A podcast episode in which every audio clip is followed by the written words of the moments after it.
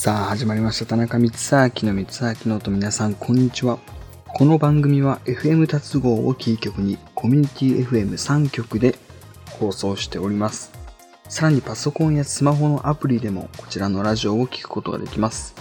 パソコンやスマホでの聞き方は各局のホームページをご覧ください。また放送の翌日以降に TF クリエイティブワークス公式 YouTube チャンネルにて配信も行っています。この番組へのメッセージは三つ秋ノート、番組公式ホームページから投稿ができます。最近はまた自分の中で自炊ブームが、えー、到来しまして、この間は初の豚汁を作ってものすごいうまくいって、で、今日はまた2回目の、えー、豚汁を作って、それとスパサラダを作ったんですけど、2つともうまく作れて、それも Twitter の方にアップしておきますね。自炊のいいところって自分で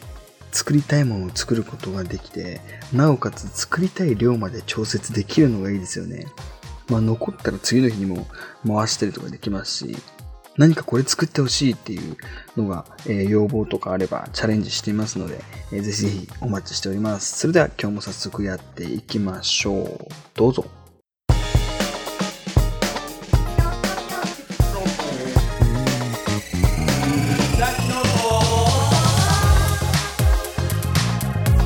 いうことで今日もエンジン全開でいきたいと思います。この間僕の、えー、家のエアコンがですね、まあ、古い年製のもので少し壊れ気味だったので、えー、業者の方に新しいエアコンに取り替えてもらったんですけど、僕が使ってた前のエアコンがですね、あまりにも古いものすぎて、新しいエアコンのこう、もう快適さたるや、もうバテて帰ってきた日はエアコンの下でそのまま寝落ちしちゃう日とかがあるので、風邪などひいたりしないように、えー、気をつけたいと思います。皆さんも、えー、うっかりエアコンの真下で寝て、夏風邪など、えー、ひいたりしないよう気をつけてお過ごしください。えそれではこの辺でお便りのコーナーに入っていきましょう。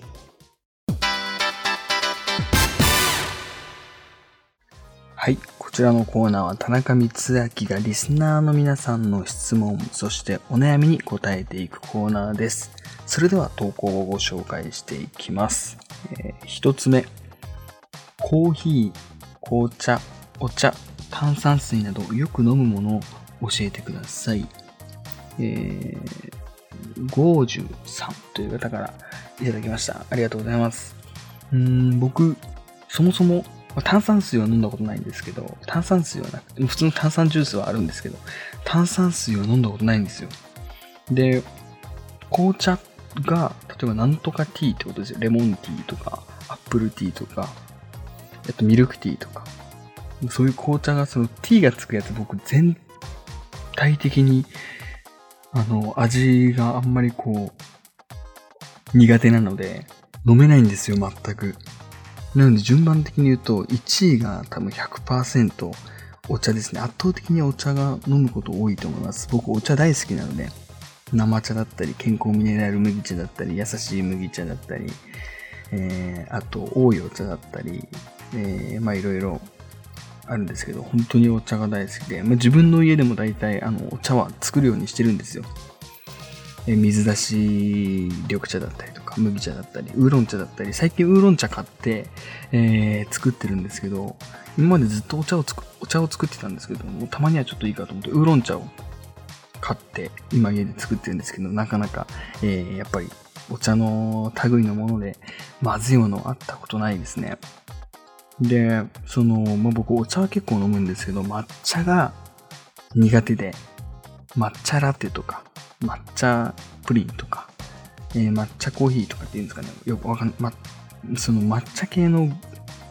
メニューが全く食べれないんですよ。なので、スターバックスとかこう、新作で抹茶とかよく、えー、ま、出たりとか、もコンビニとかでも抹茶系のプリンっていうんですかね、こうデザートだったりあるんですけど、全く食べれなくて、僕そもそも、あのー、スターバックスもそんなに行かないんですよ。行っても年に2回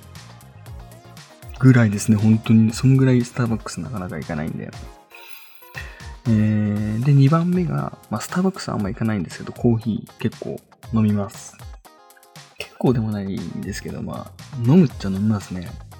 あのー、奄美大島というか、まあ、九州は売ってるんですけど、デイリーコーヒーだったり、デイリー牛乳っていう、えー、シリーズがあるんですよ。例えば東京でわかりやすいやつで言うと、雪印コーヒーとか、え、まあいろいろ、そのスーパーの、えー、安いコーヒーだったりとかってあるんですけど、九州にはデイリーコーヒーとかデイリー牛乳っていうのがあるんですよ。とにかく美味しいんですよ、本当に。で、僕ら小学校、中学校まで、その、給食で必ずデイリーコデイリー牛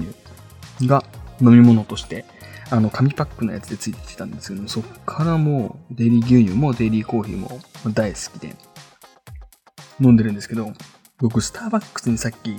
えー、行っても年に2回だっていう話をしたんですけど、それがなんで年に2回かっていうと、僕、なんかスターバックスのコーヒーが体にちょっと合わなくて、カフェインが強いのかちょっとわかんない、わかんないんですけど、あの、それ、あの、結構頭痛くなっちゃったりとかするんで、あの、あんま行かないんですよ。なので1位が本当にお茶で、2位がコーヒーです。っていう感じですかね。ランキング的にはお茶、あ、お茶じゃない、えー、紅茶と炭酸水は本当に全くと言っていいほど飲まないですね。はい。えー、そして2つ目の質問ですね。男です。髪の毛は短いのですが、トリートメントはした方が良いのでしょうか？えー、ソータさんという方からいただきました。ありがとうございます。えー、もう本当に髪が短く、まあ、そうですね、まあ、トリートメントは全体的に必要なものに入ってくると思います。えー、それがなぜかっていうと、やっぱり、えー、まあ、髪の毛はどんだけ短いかにもよるんですけど、髪の毛するとき、あの、ドライヤーするじゃないですか、お風呂上がりって。そのお風呂あ、ドライヤーの熱風だったり、あと髪が濡れてる時間が髪はものすごい傷むので、トリートメントをすることで、要は補修だったり、まあ、コーティングだったりとか、えー、リンス、えー、トリートメントとリンスって違うんですよ。リンスが、えー、髪の毛のこう外側を補修してくれるんですけど、トリートメントは内側を補修してくれるものなので、あのー、最近はでも、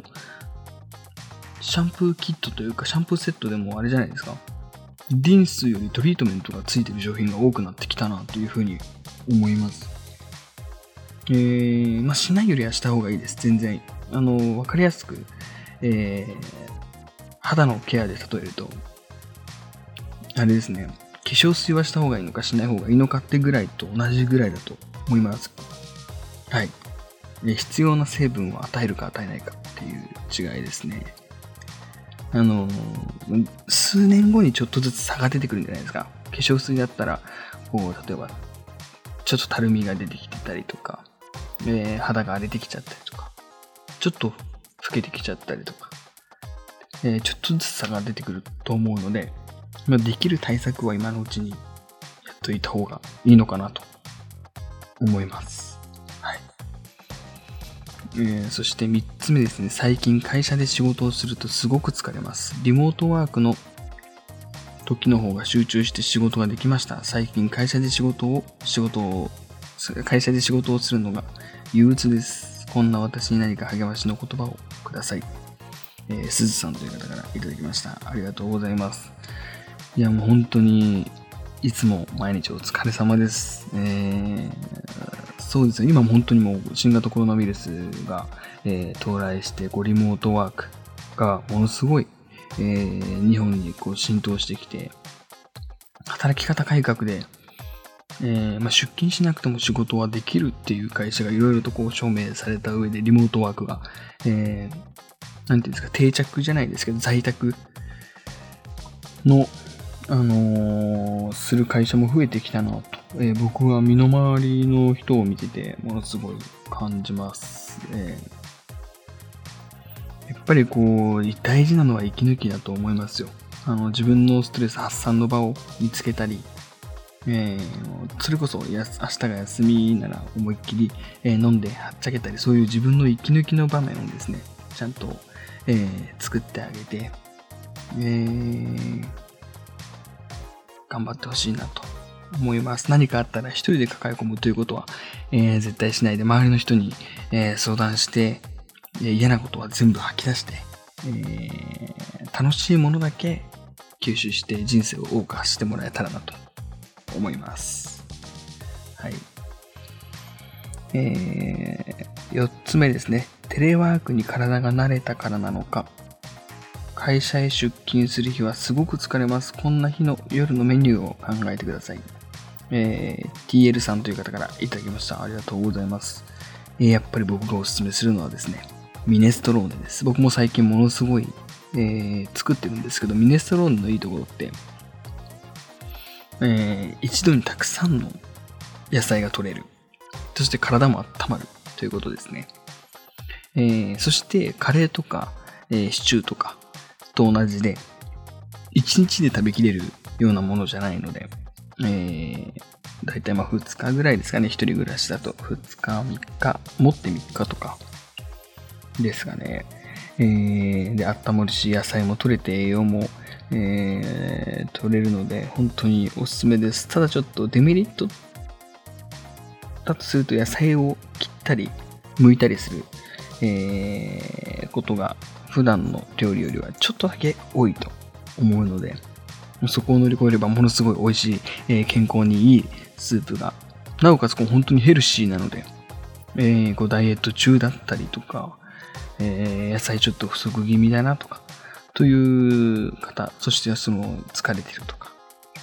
本当におすすめの料理です。僕も本当それこそ、だからこの間作ったんですよね。もう3、4回目ぐらいですかね、作るのが。全部うまくいってます。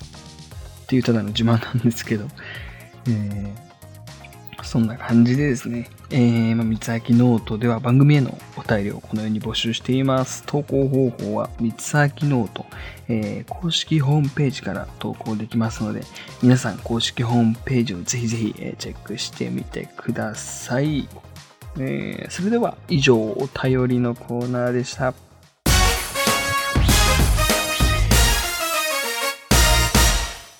えー、本当にまだまだ、こう、新型コロナウイルスがですね、こう、どんどんどんどん、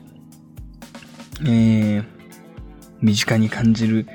ぐらいの、えーまあ、怖さというか、僕もずっと、こう、スタドン大好きって言って、こう、ラジオで